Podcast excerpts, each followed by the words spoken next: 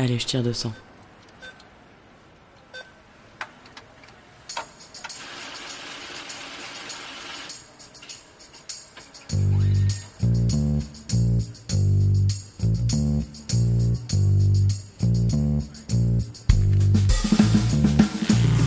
Fric, thune, Pognon. oseille, La moula. risby, Salaire. Honoraire. Prime. Pension de retraite Livret A. héritage, Assurance vie. Impôt. Déduction. Investir. Bitcoin. Crédit. Intérêt SCPI, Plan d'épargne action PER. Travailler, se marier, se paxer, ou vivre en union libre, fonder une famille, épargner, acheter un appartement ou une maison. Autant d'étapes de la vie, mais aussi trop souvent d'occasions de s'appauvrir, voire de se faire avoir pour les femmes mal informées. Mais il n'est jamais trop tard pour se poser les bonnes questions sur sa situation financière et sur son patrimoine actuel ou à venir. Et tant qu'il en est encore temps, mettre en place des stratégies d'épargne et d'investissement pour éviter de se réveiller un jour complètement fauché, voire spolié. Bien sûr, l'argent concerne les hommes comme les femmes. Mais dans ce podcast, nous allons poser un regard spécifique de femmes, de mères, de filles sur l'argent. On ne vous racontera pas pour l'énième fois l'histoire de l'émancipation économique des femmes. Vous avez déjà lu partout que les femmes ont attendu 1965 pour avoir le droit d'avoir un chéquier à leur nom. En revanche, si ce que vous raconte votre banquier vous paraît obscur, complexe, ce podcast est fait pour vous. On ne vous conseillera jamais d'acheter tel ou tel produit financier. On ne vous promettra pas non plus que vous pourrez prendre votre retraite à 35 ans fortune faite, mais nous vous aiderons à peser le pour et le contre avant de prendre une décision qui engage vos sous. Je suis Corinne Goldberger, journaliste. Tous les 15 jours, avec Thierry Oyon, auteur de Les filles osons parler d'argent, nous répondons avec pédagogie et sans tabou aux questions que se posent les femmes de toute génération sur leur argent, avec nos expertes et nos experts. Comme le dit souvent Thierry, pensez d'abord à votre peau. Alors maintenant qu'on s'est dit tout ça, parlons cash les filles. Non seulement les femmes gagnent globalement 24% de moins que les hommes dans le secteur privé et 15% de moins à temps de travail identique, mais en plus, négocier ou renégocier son salaire ou le montant de ses prestations ou de ses honoraires, c'est très compliqué, quel que soit notre âge ou notre expérience. Aussi difficile que de parler d'argent dans son couple. Et pourtant, une salariée qui demande à être augmentée a souvent d'excellentes raisons. Sa charge de travail s'est alourdie, elle a de nouvelles responsabilités nullement prévues dans son contrat de travail, mais qui correspondent à une qualification supérieure, ou elle a obtenu des résultats bien au-delà de ce qu'attend sa hiérarchie, ou tout simplement, elle est bloquée au même salaire depuis des années sans avoir démérité, bien au contraire. Renégocier son salaire, beaucoup de femmes, notamment dans les PME, n'osent pas ou n'osent plus après avoir essuyé un énième refus. Avec une inflation à plus de 6%, toutes ces femmes qui touchent le même salaire depuis des années subissent en prime, si j'ose dire, une perte de pouvoir d'achat. Mais ce n'est pas simple non plus de se faire payer à sa juste valeur quand on est indépendante, freelance et qu'on lance son activité, sa petite entreprise. Des clients intéressés par le produit ou le service, mais qui rechignent à payer, c'est pas ça qui manque. Pour parler des difficultés des actives pour se faire payer à leur juste valeur, nous recevons aujourd'hui Insaf El Hassini. Bonjour Insaf. Bonjour Corinne. Vous avez copublié récemment avec Héloïse Boll, que nous saluons, le livre Aux thunes citoyennes aux éditions Alizio, un livre essentiel, bourré de bons conseils pour retrouver du pouvoir sur son argent dans le couple comme dans son travail. Alors Héloïse a créé Oseille et compagnie, une société de conseil en financement. Elle anime des ateliers sur le budget, le crédit, la fiscalité dans l'argent du couple. Et Insaf El Hassini, vous êtes juriste, spécialiste en finance et experte en négociation de rémunération. C'est le sujet du jour. Vous avez créé un podcast, Ma juste valeur, sur la négociation et l'argent des femmes au travail. Toute notre solidarité de podcasteurs. Et vous accompagnez donc des femmes déterminées à obtenir une rémunération et une carrière, évidemment, à leur juste valeur. Donc aujourd'hui, euh, Thierry n'est pas là, il a eu un contretemps, donc nous serons euh, seules toutes les deux. Et donc je vous pose tout de suite une, une question donc euh, qui m'a été inspirée par Thierry, qui euh, a lui-même coécrit deux livres sur l'argent des femmes. Le titre du premier, c'était Les filles osons parler argent en 2014, il y a donc près de dix ans. Donc Thierry voulait vous poser cette question. En préambule donc de cet épisode, il voulait vous dire que bah, il se sent moins seul sur le sujet parce que euh, depuis que des expertes comme vous travaillent sur l'indépendance financière des femmes, dans le premier livre qu'il avait coécrit justement sur le sujet en, 2014, hein, les filles osons parler argent, il avait euh, justement conseillé une méthode aux femmes pour entre autres demander une augmentation et l'obtenir. Et donc sa question c'était est-ce que vous trouvez qu'en 10 ans ça a un petit peu bougé sur le front de la négociation salariale? Est-ce que les femmes osent plus facilement négocier pour être payées à leur juste valeur, notamment dans tous ces métiers nouveaux apparus ces dernières années, dans le digital, le, marketing numérique par exemple, les grandes plateformes de vente en ligne, sans compter les freelances et les auto-entrepreneuses qui sont de plus en plus nombreuses. Alors merci pour cette question Corinne parce qu'elle est extrêmement pertinente et euh, euh, elle est très représentative de l'évolution des mentalités des femmes et de leur connaissance aussi sur le sujet. Parce que moi, finalement, je me suis saisie du sujet de la négociation de rémunération peu ou prou au même moment que, que Thierry, c'est-à-dire autour de 2014. Et euh, effectivement, à cette époque-là, je me suis aperçue que c'était vraiment un sujet tabou. La rémunération, c'était un sujet dont on parlait vraiment du bout des lèvres, euh, dans des cercles très fermés, à des personnes avec qui on avait un degré d'intimité qui était euh, qui était très poussé et vraiment, on avait plus de facilité à raconter ses expériences, ses ébats ou euh, ses aventures sexuelles que de parler de sa rémunération, que ce soit avec ses copines ou avec sa famille. Et encore moins avec son employeur hein, et ses collègues. Alors qu'aujourd'hui, je m'aperçois qu'en, près d'une dizaine d'années, Aujourd'hui, on en parle. Aujourd'hui, on demande des conseils, même si on le fait mal, même si on ne sait pas comment le faire, même si des fois on a peur, euh, même si on le fait à reculons. Mais en tout cas, on en parle. Et surtout, on ose demander. Et même si on le demande pas toujours de la bonne manière, on ose quand même demander.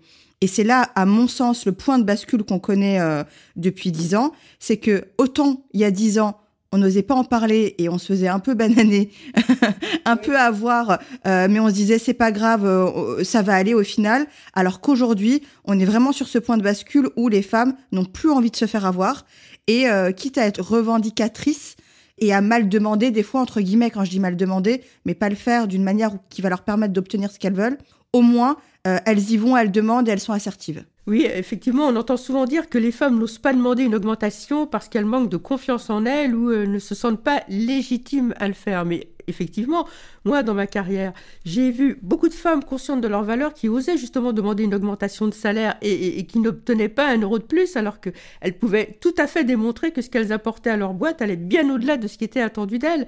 J'ai vu par exemple des femmes impliquées à 300% dans leur boîte, des femmes qui travaillaient tard le soir ou le week-end euh, pour répondre à des urgences ou à des exigences de leur chef ou de leur chef.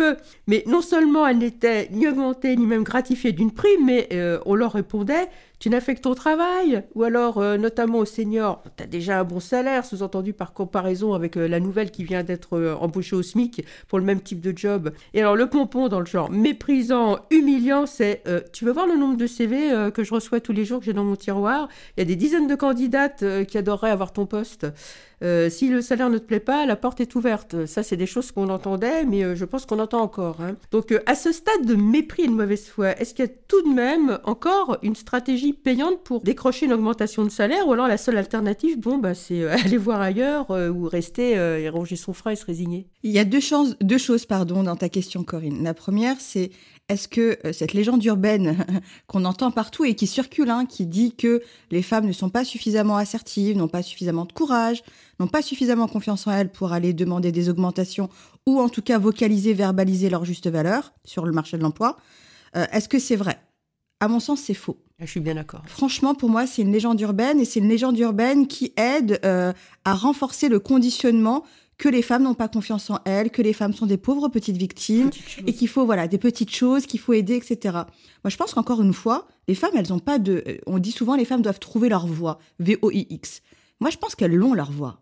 Elles l'ont trouvée, elles l'ont, elles l'utilisent, mais en contrepartie, on ne les entend pas, on ne veut pas les entendre, et quand elles l'utilisent un petit peu trop, on essaie de les silencier.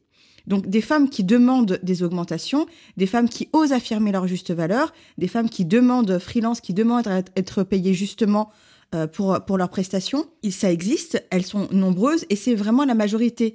Le, vrai problème, c'est que quand une femme vocalise sa juste valeur, ou quand elle demande d'être euh, rémunérée justement, elle n'est pas accueillie de la même manière qu'un euh, collègue masculin. Pourquoi? Parce que pour la bonne et simple raison qu'il y a un biais de genre.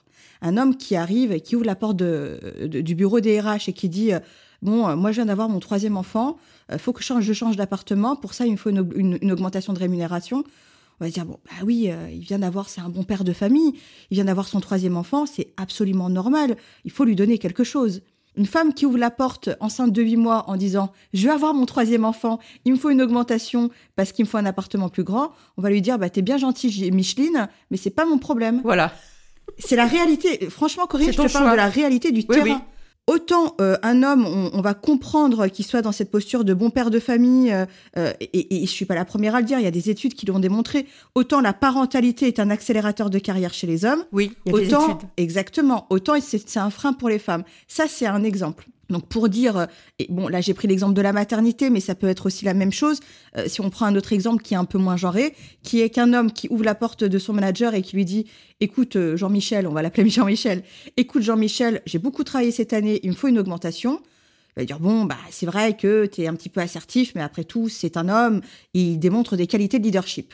Une femme qui arrive, qui pousse la porte de son manager et qui lui dit J'ai beaucoup travaillé cette année, Jean-Michel, il me faut une augmentation. Jean-Michel va lui répondre T'es bien gentil, Micheline, mais on a tous beaucoup travaillé. Pourquoi toi et pas quelqu'un d'autre? C'est ça, c'est exactement ça. Et en plus, si elle est un petit peu trop assertive, on va lui demander de se calmer parce qu'elle est hystérique. C'est ça. Donc, si tu veux, Corinne, il y a un deux points de mesure. Quand une femme demande, euh, elle n'est pas reçue de la même manière que quand un homme demande. Ça, c'est la première chose. Et c'est la raison pour laquelle j'ai construit la méthode Ma Juste Valeur. C'est vraiment pour ça. Parce qu'en fait, je me suis aperçue qu'on aborde le sujet de la négociation de manière générale d'un point de vue émotionnel. Quand on est une femme ou quand on est un homme, c'est très humain. On l'aborde pas d'un point de vue rationnel. Et si on rajoute à ça le vernis des biais de genre, quand tu es une femme, au final, si tu n'apprends pas à demander pour obtenir, si tu ne parles pas un langage qui est très spécifique dans le monde de l'entreprise, tu, euh, à 90% de- du temps, ta demande de rémunération est soit refusée, soit ajournée. Et ça ne s'apprend pas à l'école. Et ça ne s'apprend pas à l'école. Nulle part. Mm. Ça s'apprend nulle part. Et moi, je dirais d'autant plus qu'à l'école, et on le dit avec Héloïse Boll dans le livre, en fait, on est conditionné à être des chiots bien dressés. C'est-à-dire que en classe, on demande aux jeunes filles, euh, on leur demande de manière tacite ou pas d'ailleurs, d'être calmes, de pas faire de vagues, et à la fin de la journée, on leur distribue des petites gommettes. Je pense qu'on l'a tous vécu. Hein. Tout le monde a dû avoir des petites Le gommettes. euh, syndrome de la bonne élève contre un bal jusque dans le monde de l'entreprise. Exactement. Un petit garçon qui va être un peu turbulent. Finalement, comme on dit, les garçons, c'est des garçons, il est turbulent, c'est pas grave, il aura pas de gommette, mais au final, c'est pas dramatique. Il dépense pas- son énergie. Exactement. Il a beaucoup d'énergie, voilà, faut qu'il la consomme, comme, comme tu dis. Et euh, là où c'est dommage, c'est que finalement, on est euh, conditionné au fait que l'amour qu'on nous donne soit lui-même conditionné au fait qu'on soit docile, sage et qu'on n'enquiquine personne. Alors qu'un petit garçon, l'amour qui lui est donné est conditionné par le fait qu'il soit lui-même. C'est ça. Et rien qu'au tout début, tu vois, ça c'est les, je te parle des dix premières années d'une vie d'un être humain. Rien que ça au début, ça va être hyper euh, déterminant pour sa trajectoire de vie, même pas trajectoire de carrière. Donc ça c'est la première chose pour parler Et du fait J'espère que, que, les mères euh, qui euh, nous écoutent en ce moment euh, vont en prendre bonne note. Ça commence très très tôt le conditionnement. ça commence très très tôt et même sans qu'on s'en rende compte parce que ces biais de genre, par définition, ce sont des biais qui sont inconscients. Donc si tu veux, c'est des schémas qu'on reproduit depuis... on peut aller mon- remonter jusqu'à la nuit des temps, hein, mais tu élèves tes enfants finalement un peu comme tu as été élevé. Tu sais, le, voilà, on, on transmet des choses, on- des choses verbales, non verbales. On transmet aussi une histoire qui est relayée à l'argent. Est-ce que l'argent c'est mal, c'est pas mal? Est-ce que c'est bien d'en gagner, pas bien? Tu vois, mais j'ai encore une de mes clientes avec qui je discutais. euh, elle a dû, elle a dû, euh, euh, voilà, euh, aller voir un psy pour déconstruire un peu sa relation avec l'argent, parce que pour elle, trop gagner d'argent ou en gagner euh, et dépasser un certain stade, c'était faire partie des, des- des grands méchants. C'est mal, c'est du vol. La propriété, c'est le vol. Voilà, c'était c'était faire c'était un peu quelque part le fait de de, de plus s'inscrire dans cette tradition familiale de galère, c'était vraiment euh, trahir sa famille. Ah bah oui, c'est ce qu'on appelle une transfuge de classe. Absolument, absolument. Donc ça, si tu veux, c'est pour la première partie de ta question sur est-ce que les femmes demandent ou, ou, ou pas. Euh, Donc euh, moi, j'aimerais, euh, pour conclure là-dessus, dire juste, s'il vous plaît, arrêtez de nous dire d'oser demander de l'argent, euh, sortez plutôt vos portefeuilles. Ce serait sympa, parce que les femmes demandent de l'argent. Par contre, vous êtes beaucoup plus euh, réticents à, à le donner quand euh, c'est le c'est le moment. Donc, euh, s'il vous plaît, rendez l'argent.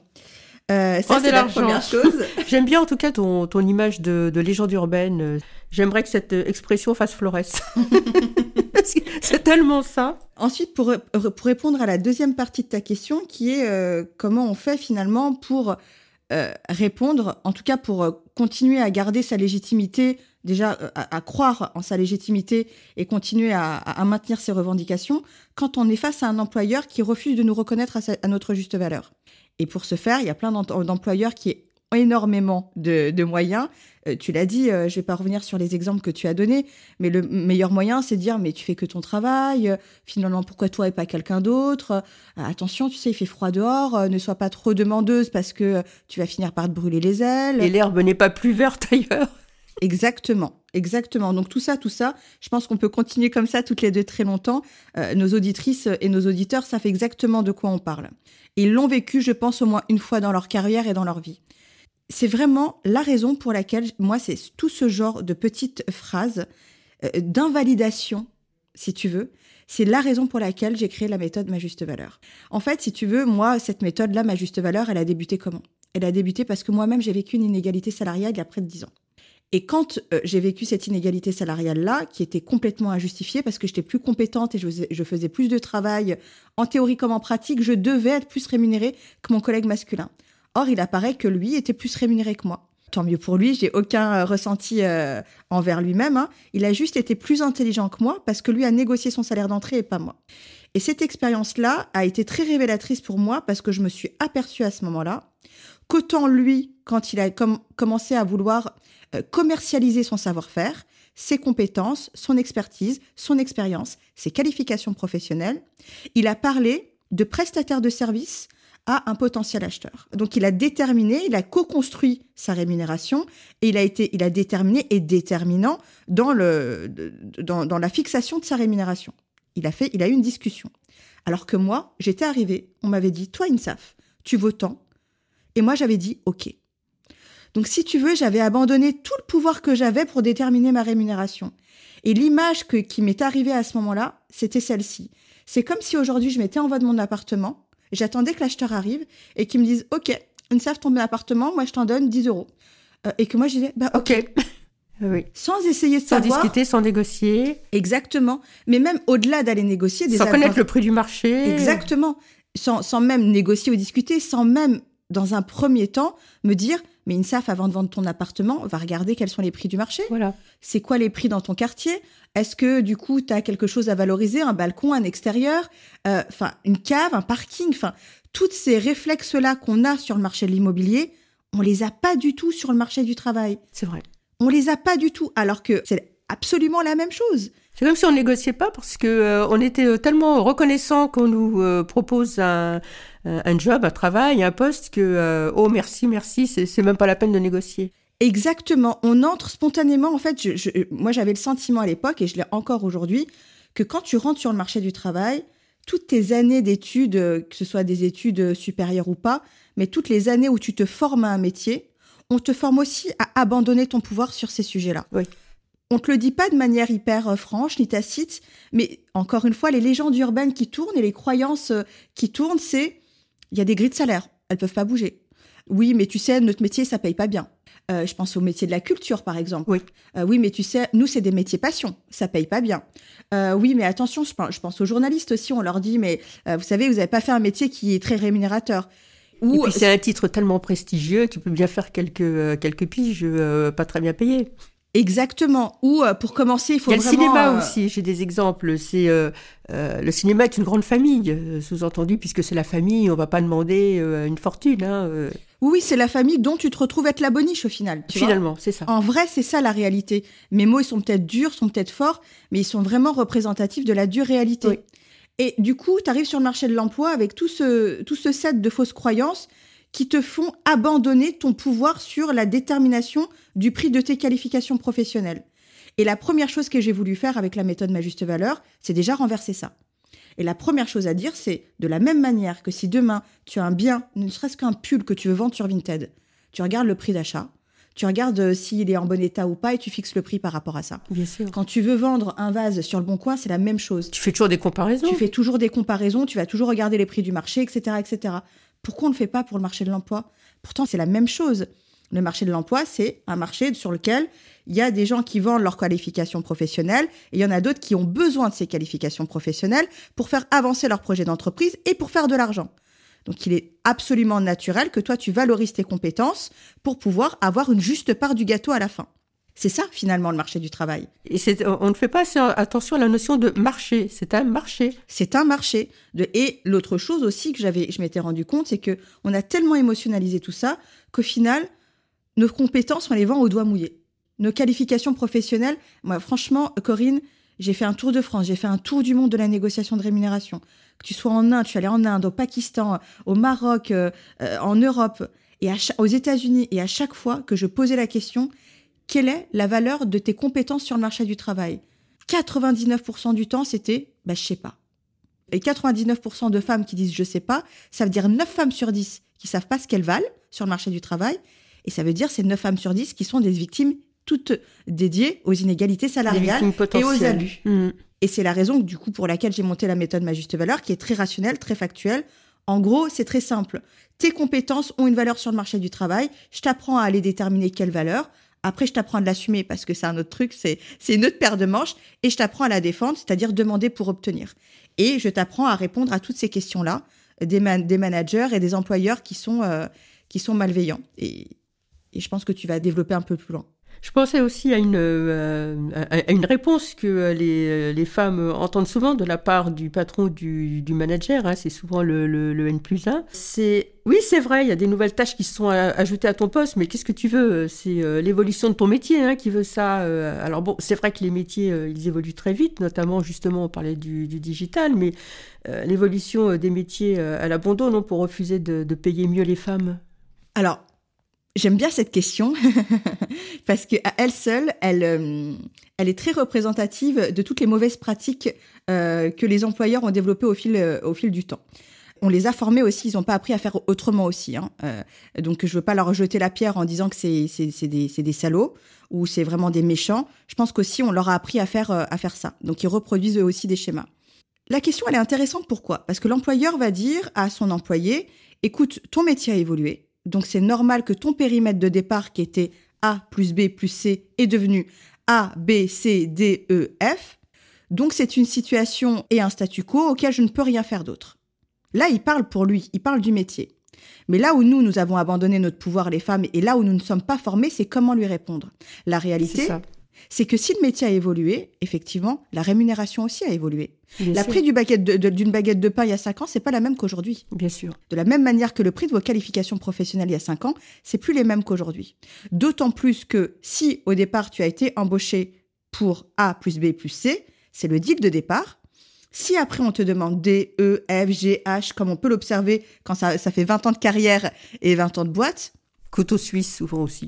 Exactement, il est d'autant plus nécessaire de t'augmenter puisque ton périmètre a évolué, que les prix du marché ne sont plus les mêmes et que de toute manière, si ton employeur veut maintenir euh, le même niveau de productivité et euh, d'efficacité dans la réalisation de ces tâches-là, il a tout intérêt à t'augmenter toi plutôt qu'aller chercher quelqu'un sur le marché du travail qu'il faudra former et qu'il faudrait payer beaucoup plus parce que toi t'accorder 20% d'augmentation, c'est un fait.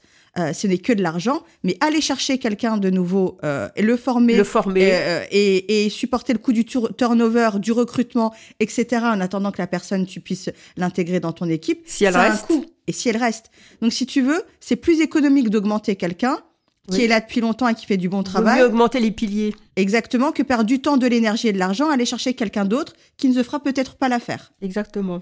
Il y a d'ailleurs un autre grand classique du refus d'augmentation, c'est, euh, euh, j'aime beaucoup aussi celle-là, c'est, euh, tu comprends, on est une jeune boîte encore fragile, on peut pas déjà t'augmenter, euh, je veux pas créer de précédent. Si je t'augmente, les collègues, tes collègues vont aussi demander une augmentation. Et, et bon, alors c'est vrai que c'est pas la même chose de demander une augmentation, une augmentation dans une boîte jeune qui est, qui, démarre, qui, qui, qui commence, une autre qui est bien installée qui ne risque pas de disparaître du jour au lendemain, mais euh, néanmoins, euh, qu'est-ce qu'on peut répondre à ça? Alors là aussi, tu vois, c'est très intéressant parce que c'est très représentatif de la manière Dans les startups, par exemple Ouais, bah, de la manière dont on traite les employés du monde du travail, en fait.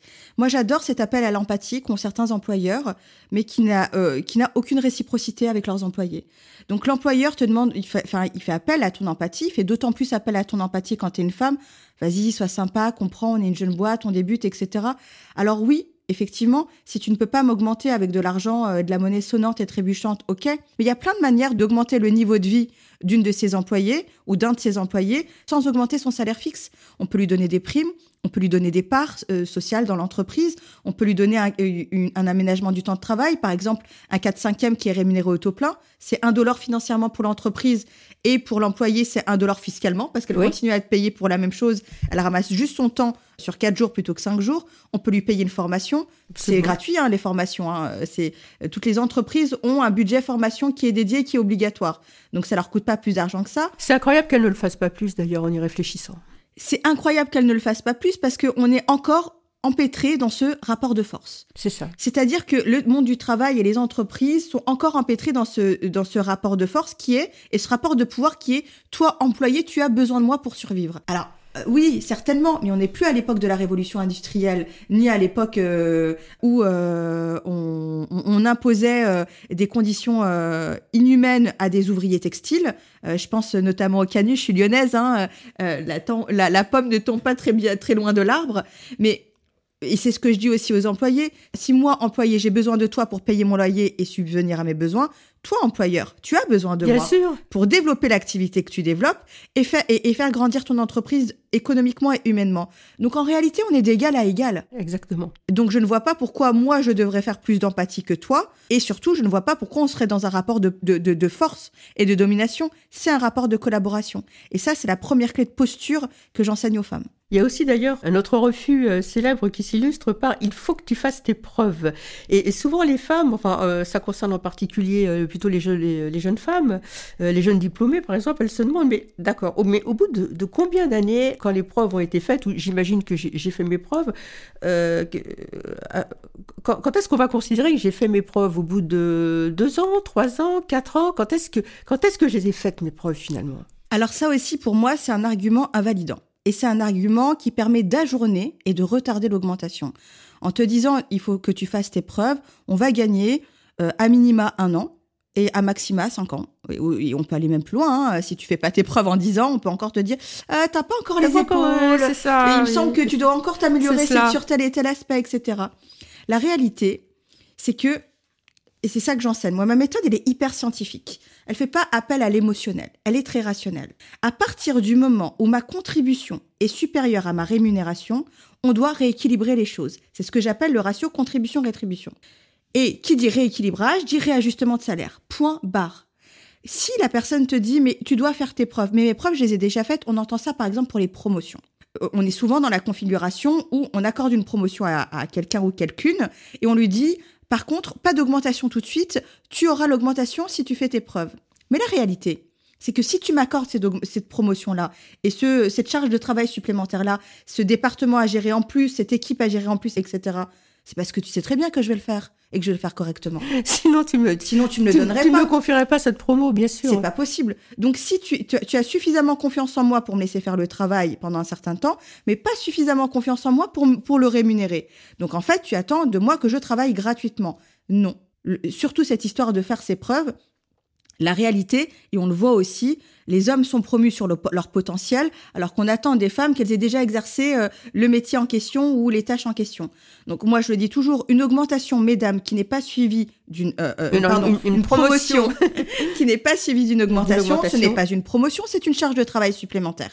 Et ça, il faut être hyper euh, clair là-dessus. Et le plus drôle, en fait, dans tous ce- ces, ces- ces anecdotes, en tout cas ces, ces exemples que tu donnes, Corinne, c'est que quand tu as le bon argument face à ton employeur, bah, il sait plus trop quoi dire. Et du coup, il te la file l'augmentation. Parce qu'il sait que tu l'as cornerisé et que tu as un peu débusqué son mensonge. En tout cas, sa, sa velléité de pas t'augmenter. Alors bon, on reprendra cette discussion plus tard. Ça s'entend. Alors donc, dans Haute une citoyenne, excellent livre hein, que je, je conseille à nos lectrices, euh, tu écris que dépasser les objectifs attendus donc euh, bah, se défoncer au boulot, euh, mais faire ça avant de s'être assuré que l'employeur il payera bien cet excellent, travail, eh ben c'est une mauvaise idée parce que euh, mériter 21 sur 20 comme tu dis pour son travail, c'est même pas ça qui pousse l'emplo- l'employeur à, accorder une augmentation. Mais en même temps, c'est difficile quand on est très impliqué dans son travail de se contenter de faire son, taf sans plus parce que les femmes les plus impliquées dans leur boulot, souvent elles ont le justement on en parlait tout à l'heure, le syndrome de la bonne élève. Elles travaillent avec acharnement, elles s'attendent à être récompensées comme à l'école. Alors c'est pas dangereux de lever le pied, de faire le job euh, en, bonne pro mais sans plus quand il n'y a pas de réciprocité de la part de l'employeur euh, sous forme d'augmentation de salaire ou de prime. Euh, surtout si on commence dans, cette entreprise, on risque peut-être que le CDD ne soit pas transformé en CDI. Qu'est-ce que tu en penses? Alors moi, j'aborde cette question dans ma méthode, dans mon podcast et dans tout mon enseignement, dans le livre, etc. Et pour moi, c'est tout est une question de dynamique professionnelle. Si tu es dans une dynamique professionnelle avec ton employeur où tu sens qu'il y a une réciprocité, tu sens que si tu fais bien ton travail, il y a une reconnaissance de ton travail, il y a un remerciement de ton travail et il y a euh, une valorisation de ton travail. Et cette reconnaissance, ce remerciement et cette valorisation, dans le monde du travail, je suis désolée, hein, elle passe pas par des tapes dans le dos, elle passe par des euros. Hmm. C'est une certitude. Donc, il peut vous dire, votre employeur, que vous êtes la meilleure euh, du monde possible, vous donner tous les surnoms qui vont euh, voilà euh, nourrir votre ego et le gonfler. La réalité, c'est que si ça ne passe pas par des euros, ça reste des tapes dans le dos et euh, ça reste, euh, ça- ce n'est pas de la véritable reconnaissance. D'autant plus que les entreprises ont un arsenal de reconnaissance et de fidélisation de leurs talents qui est immense. On en parlait tout à l'heure. Il y a les primes, il y a l'augmentation du fixe, ça c'est l'argent sonnante et trébuchante, mais il y a tous les avantages en nature. Vous accordez une voiture de fonction, c'est près de 1000 euros de, de plus qui n'est pas taxé. Des formations, un 4 5e, une mutuelle, un berceau en crèche. Je peux continuer comme ça longtemps. Il y a énormément de manières Des d'augmenter actions des actions, des jours de vacances supplémentaires, un 4 5e rémunéré au taux plein. Il y a tellement de manières d'augmenter votre niveau de vie et d'augmenter votre rémunération sans forcément toucher au salaire fixe que je suis convaincue que si un employeur ne veut pas vous augmenter, il y a tellement de solutions créatives qui font que si l'employeur ne veut pas vous augmenter, c'est qu'il a juste pas envie de vous augmenter en fait. Oui, tout simplement. Il a juste envie de continuer à profiter de vous parce que ça. quelque part, il y a une dynamique professionnelle qui s'est mise en place qui fait que il profite de vous. Mhm. C'est aussi simple que ça. Ça fait penser aussi à une remarque euh, venant, euh, par exemple, d'un d'une, parce que ça peut être une femme, hein, euh, d'une ou un, N plus un, c'est dans, alors il y a d'abord un refus de promotion qui est justifié par, mais tu comprends, c'est pas possible parce que je peux pas me passer de toi, t'es essentiel dans le service, donc c'est-à-dire je ne te promeux pas et donc je ne t'augmente pas parce que euh, t'es tellement indispensable.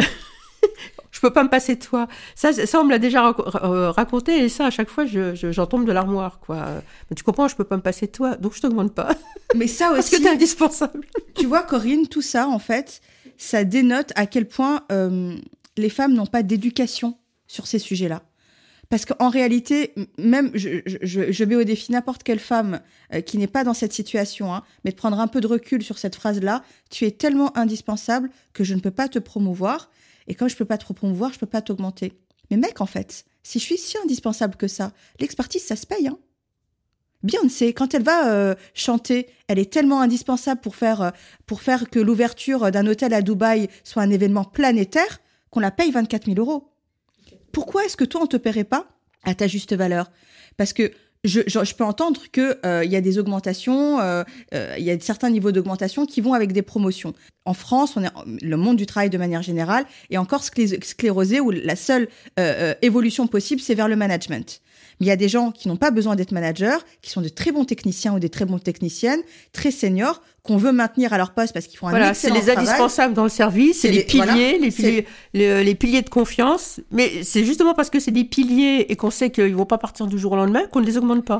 Bah justement, mais, mais tu vois, elle est là la problématique. Et c'est là où moi j'apprends aux femmes et aux personnes à assumer leur juste valeur, à avoir le bon contre-argument pour pousser et du coup parler le langage de l'entreprise et, lui montrer que euh, s'il n'est pas prêt à la, à la rémunérer, déjà ce qu'il dit c'est un peu du bullshit, mais s'il n'est pas prêt à la rémunérer, elle peut aller voir ailleurs si, euh, si elle y est. C'est aussi de dire, bah écoute, l'expertise ça se paye, l'expertise a un coût, l'expertise a un prix. Aujourd'hui, grâce à mon travail, je te fais gagner du temps et de l'argent, il est normal que j'ai une juste part du gâteau, donc il faut que tu m'augmentes. Si tu refuses de m'augmenter, j'entendrai, hein. Mais je pense que mon expertise est très, euh, sera très cherchée, recherchée par ailleurs autre part. Ça rejoint une, une des questions que je voulais te poser, justement. Euh, on parle un petit peu des, euh, des piliers.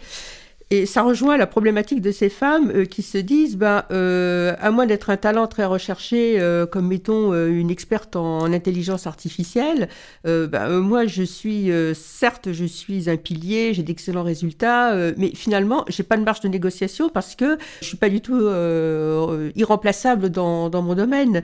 Et euh, qu'est-ce qu'on peut leur dire euh, à toutes celles-là qui finalement renoncent à renégocier leur salaire parce qu'elles se disent, bon, j'ai des bonnes performances, je travaille bien, mais je ne suis vraiment pas irremplaçable. Alors déjà, personne n'est irremplaçable. La réalité, c'est que toutes les personnes qui sont irremplaçables gisent dans un cimetière. Hein La preuve, hein. tout le monde est remplaçable en réalité. Hein. Ça, c'est déjà, il faut se le dire. Maintenant, il y a des personnes qui sont indispensables. Et il suffit pas, il, faut pas être consultant dans cyberinformatique, euh, cybersécurité ou euh, en intelligence artificielle pour euh, pour développer son employabilité et, et, être indispensable pour une équipe ou pour une organisation. Moi, j'ai une cliente qui était une assistante de direction et je peux vous dire qu'elle était irremplaçable et indispensable pour, euh, pour la personne de qui elle était la personnel assistant. Et je prends cet exemple-là euh, sciemment parce qu'on pense toujours qu'il faut euh, avoir des diplômes euh, hyper chiadés, euh, avoir Mm. un parcours euh, exceptionnel, faire un métier de niche pour pouvoir euh, euh, se sentir euh, désirable d'un point de vue euh, de l'employabilité ou peu développer. aussi euh, l'impression qu'on peut avoir quand on lit euh, certains descriptifs de poste. Oui, mais la réalité, c'est que quand vous êtes dans une entreprise ou une organisation où grâce à vous, tout est fluide, tout tourne, tout est facile ou tout semble facile, et je prends l'exemple d'une assistante de direction, par exemple. Cette assistante de direction, au final, si on veut vraiment minimiser les choses, c'est une simple secrétaire. Elle prend des téléphones, elle réserve des billets d'avion, des chambres Comme tu d'hôtel, dis, c'est celle qui assure justement la fluidité. euh, et, et, et elle book des salles de réunion. Vraiment, ça. là, c'est vraiment pour être méprisante au, au- au plus haut point. Mais la réalité de la valeur d'une assistante de direction ou d'une secrétaire, c'est quelqu'un qui va vous permettre de faire votre travail au millimètre près, qui va gérer un agenda, qui va gérer la vie professionnelle de la personne qu'elle suit. et qui, peut parfois débloquer des situations là où euh, les autres personnes concernées dans la boucle ne, ne- Exactement. ne vont pas s'en occuper. Qui connaît tout le monde, Voilà. qui va savoir qui, à qui parler, quel levier actionner pour avoir accès à telle personne et telle personne. C'est, elles ont euh, une importance capitale dans une organisation. Elles ont du carnet d'adresse, elles aussi. elles ont du carnet d'adresses. Donc ces personnes-là et ces femmes-là, moi je leur dis tout le temps, d'ailleurs j'ai une de mes clientes qui a réussi à obtenir 30% d'augmentation comme ça, ces personnes-là déjà, il faut qu'elles aient conscience de la valeur et de la plus-value qu'elles apportent. Une fois qu'elles en ont conscience, parce que la personne en face de vous qui vous emploie, elle a parfaitement conscience de votre juste valeur. Elle a conscience de la plus-value que vous apportez. Sinon, vous seriez parti il y a bien longtemps. Et sinon, elle vous aurait déjà remplacé. Exactement. Donc à vous aussi d'en avoir conscience et après de la vocaliser de la défendre. Et alors, je me disais euh, que finalement, je pense qu'il beaucoup de femmes qui ont ce sentiment, quel que soit leur profil, elles n'ont jamais le bon pour être augmentées euh, pour, euh, pour un employeur de mauvaise foi. hein. Je pense par exemple à la mère de famille qui a osé prendre son mercredi et à qui on, ben, on lui fait payer. Euh, Il y a la senior de plus de 50 ans, de plus de 60 ans, qui est considérée comme une charge salariale, quel que soit ses bons résultats, et qu'on cherche même pas, qu'on cherche pas à retenir au contraire. Est-ce qu'il y a un âge où soit on se résigne à ne jamais être augmenté, ou soit on démissionne? Moi, je pense qu'il n'y a pas d'âge où il faut se résigner. Il ne faut jamais se résigner. Il faut jamais se résigner parce que c'est le début de la fin, en réalité. Et euh, qu'on soit... Parce que en réalité, ce que tu dis, Corinne, ça peut se décliner à l'infini. Ça se décline au départ quand tu es jeune diplômé. Finalement, pourquoi se battre? Résigne-toi, c'est un passage obligé. C'est un peu un bizutage. Tu te résignes quand, euh, quand tu as quelques années d'expérience parce que tu n'es pas suffisamment senior. Puis tu te résignes quand tu deviens parent. Puis après, tu te résignes quand tu deviens euh, senior. Euh, ou là où tu es censé vraiment euh, être au, au, au firmament de ta carrière, euh, au top, bah, finalement, tu es trop senior et t'es trop cher. Donc en réalité, se résigner, tu peux le faire à n'importe quel moment. C'est euh, limite presque une excuse. Moi, je pense qu'au contraire, au lieu euh, de se résigner, il faut développer sa capacité à identifier sa juste valeur, identifier la plus-value qu'on apporte et vraiment entraîner ses capacités à euh, assumer et défendre sa juste valeur comme un muscle qu'on va entraîner euh, quand on va au sport, par exemple. C'est un muscle qui s'entraîne et finalement tout ça revient à l'estime de soi-même. Si tu penses que euh, ton travail est pas très intéressant, que t'as pas une vraie, euh, un, vrai impact et que finalement que tu sois là ou pas là, c'est la même chose. Bah oui, euh, tu auras moins de chances d'obtenir une augmentation parce que même la manière dont tu vas la demander, ça va moins te l'apporter. Mais si tu es convaincu de ta juste valeur, il faut l'incarner fièrement et aller de, de revendiquer ton, ton dû. Et en général, tu l'obtiens assez facilement. Dans le livre, euh, tu conseilles de ne pas demander euh, d'augmentation de, salaire lors de l'entretien annuel d'évaluation. Beaucoup de salariés pensent que c'est justement le bon moment pour ça. Donc, euh, c'est quoi finalement le meilleur moment pour demander une augmentation de salaire? Alors ça aussi, c'est une légende urbaine ou une fausse croyance? On choisit un peu J'adore les team- urbaines. quel team on est, soit légende urbaine, soit fausse croyance, euh, en tout cas qui circule, avec laquelle on est biberonné hein, quand on débute ses études et qu'on qu'on entre sur le marché du travail. Euh, non, le- l'entretien annuel n'est pas le bon moment euh, pour demander une augmentation et je vais, et je vais t'expliquer pourquoi. Parce qu'en fait, si tu veux, les augmentations, sont- les- les- ce qu'on appelle les enveloppes d'avancement professionnel, sont déterminées en amont. Avant. En amont des entretiens annuels euh, ou des entretiens individuels de fin d'année. Donc, les, les, jeux sont faits là. Exactement. Donc, si tu veux, les, le top management euh, décide quelle enveloppe il va allouer à telle équipe, tel département. Euh, il informe les RH. Après, il y a des allers-retours entre euh, les managers opérationnels et les RH. Chacun va, chacun va aller défendre un petit peu son bout de gras ou son équipe plutôt pour essayer d'obtenir la meilleure enveloppe. Et une fois que tout cela est terminé, on leur donne leur enveloppe qui est fixée, dont le montant est fixé et figé, et euh, charge au manager de distribuer euh, cette enveloppe-là aux membres de son équipe. Si tu veux une augmentation et que tu attends ce moment-là pour la demander, qu'est-ce qui se passe? En réalité, tu arrives après la guerre, les dés sont jetés, Et voilà. et la réponse que la majeure partie du temps tu vas, tu vas recevoir, c'est j'en prends note, on verra l'année prochaine. On verra l'année prochaine. et donc ça veut rien. dire Ouais. qu'on va retarder ton augmentation encore d'un an. Alors que si tu t'y prends six mois, trois à six mois à l'avance, tu, tu fais du lobbying trois à six mois à l'avance, tu lèves la main trois à six mois à l'avance, tu dis je veux une augmentation, tu as suffisamment de temps pour en discuter avec ton manager, pour faire des allers-retours, pour vous accorder sur les modalités de cette augmentation. Est-ce que c'est un fixe? Est-ce que c'est un variable? Est-ce que c'est un avantage en nature? Et puis, entre-temps, voilà, il y a les vacances scolaires, il y a, y a les maladies, il y a les charges de travail supplémentaires, donc on met de côté le, le sujet.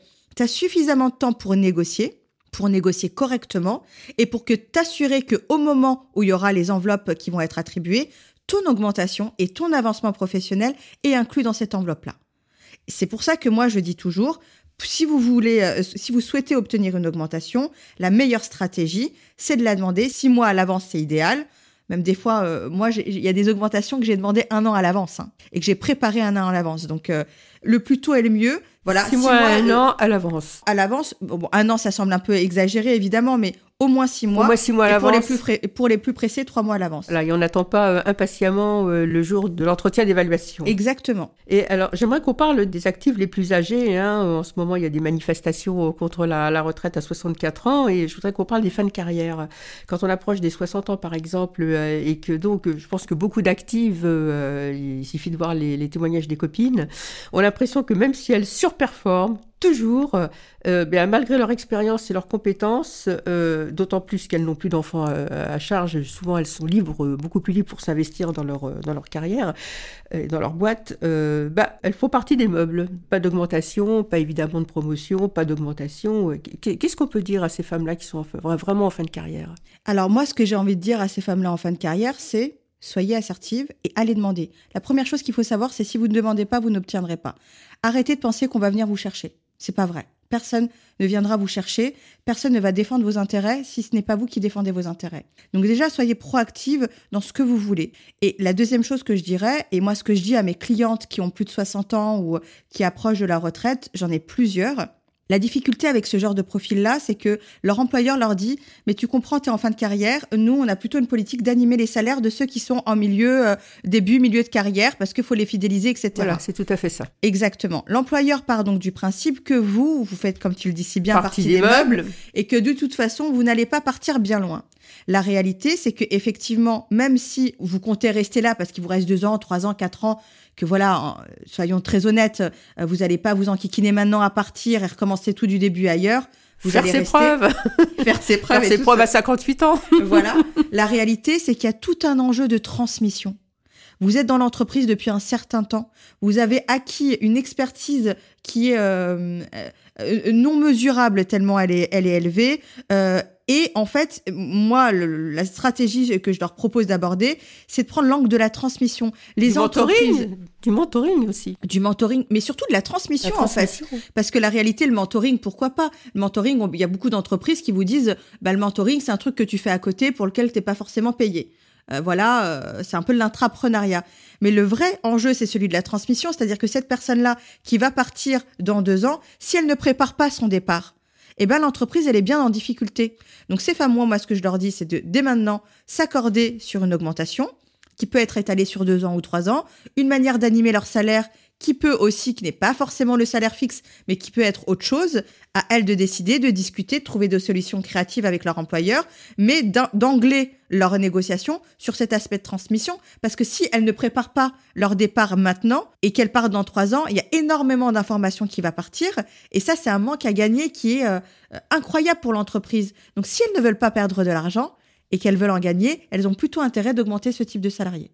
Alors, il y a beaucoup de femmes qui n'osent pas demander une augmentation parce que, comme leur, salaire est euh, déjà revalorisé euh, chaque année de 2%, 3%, euh, pour suivre l'évolution du coût de la vie, elles ont l'impression, l'illusion qu'en fait, elles ont, leur salaire est augmenté que ça, tu, vois ça souvent, des femmes qui croient être augmentées parce que euh, elles ont l'augmentation du coût de la vie?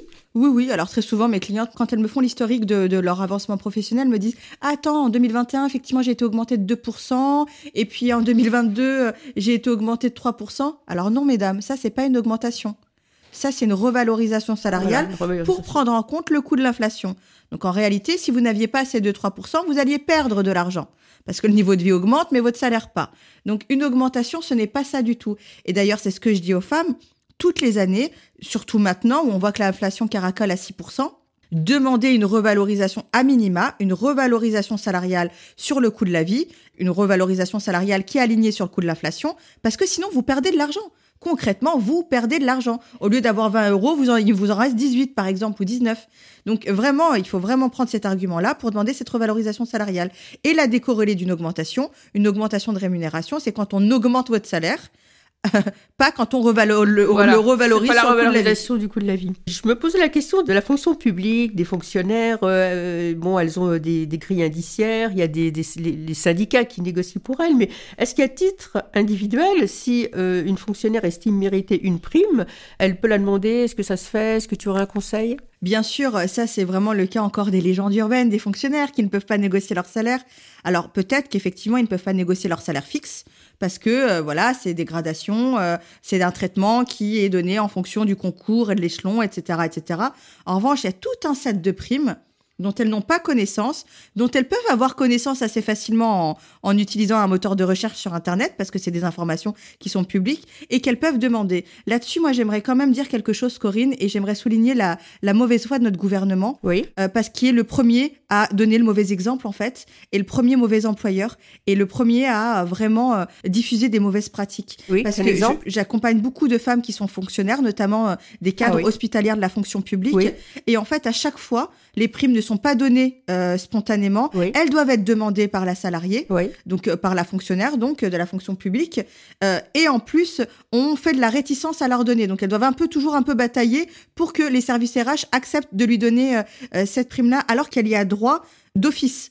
Donc j'aimerais un peu dire que ça serait bien qu'on change un petit peu les choses et que euh, on les primes auxquelles les femmes ou n'importe quel fonctionnaire a droit, qu'elles leur soient attribuées d'office, plutôt qu'il aille déjà les réclamer, que ce principe-là soit renversé. Et de deux, euh, euh, le savoir encore une fois, c'est le pouvoir. Il y a énormément de primes auxquelles vous pouvez vous pouvez prétendre, donc n'hésitez pas.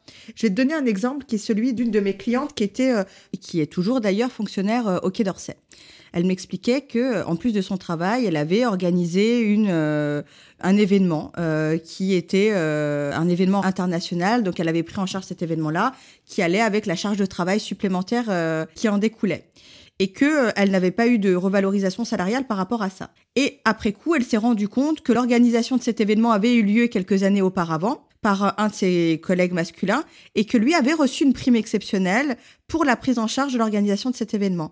Et à ce moment-là, elle m'a dit, Insa, je suis extrêmement frustrée parce que je n'étais pas au courant que je pouvais prétendre à cette prime-là, d'autant plus qu'elle n'était pas volée dans la mesure où, euh, voilà, j'ai fait des nuits blanches, euh, ça m'a demandé un engagement euh, tout particulier et la charge de travail était incommensurable et en plus, il y avait beaucoup de pression, etc., parce que c'était un événement international, etc., je, je vous laisse imaginer quand quelqu'un bosse au Quai d'Orsay. Et, c'est là où moi j'ai envie de dire, bah, le savoir déjà, un, c'est le pouvoir, et de deux, euh, messieurs euh, et mesdames qui êtes là-haut, mais c'est plus des hommes que des femmes, on va pas se le cacher, hein, ça serait bien de renverser ce principe-là Oui. et d'accorder immédiatement les primes aux fonctionnaires qui déjà ne sont pas cher payés, je trouve. Il fallait que ce soit dit. On va quitter un petit peu le monde des salariés pour parler des, des indépendantes, des auto-entrepreneuses, euh, des consultantes, des freelances. Donc, euh, elles se lancent, elles créent des, des produits, des services et euh, elles sont justement euh, nombreuses dans euh, tous ces métiers du digital euh, dont on parlait tout à l'heure, euh, entre autres rédactrices web, web designer, développeuses web multimédia, etc. euh. Et leur grande question, souvent, c'est euh, comment je me rémunère, combien je demande à mes premiers clients? Alors c'est une très bonne question et, euh, et c'est encore une fois la raison pour laquelle j'ai créé la méthode Ma Juste Valeur. On, ne met, on y revient. On ne décide pas de sa politique tarifaire au doigt mouillé. On fait une étude, une étude de marché des prix qui sont euh, appliqués et applicables. On se positionne sur un marché. On définit sa niche, on définit sa seniorité, on définit sa prestation. On fait une politique tarifaire. Et ça, ça se passe en euh, faisant ce que j'ai dit, des études de marché, etc. On détermine le juste prix, la juste valeur de sa prestation sur le marché du travail, et après on fixe un prix. C'est euh, c'est ce qu'il faut faire quand on est salarié, mais aussi quand on est freelance. Parce que la différence entre une salariée et une freelance, finalement, euh, la, la frontière et la ligne est très tenue. La seule différence, c'est que la salariée est dans un cadre, la freelance est un peu livrée à elle-même. Donc, euh, donc il n'y a pas tous ces trucs de grille de salaire, etc. Donc, euh, la freelance doit aller découvrir le juste prix de ses prestations et définir une politique tarifaire euh, en conséquence. Et on explique tout, encore une fois, dans le podcast, la méthode et le bouquin.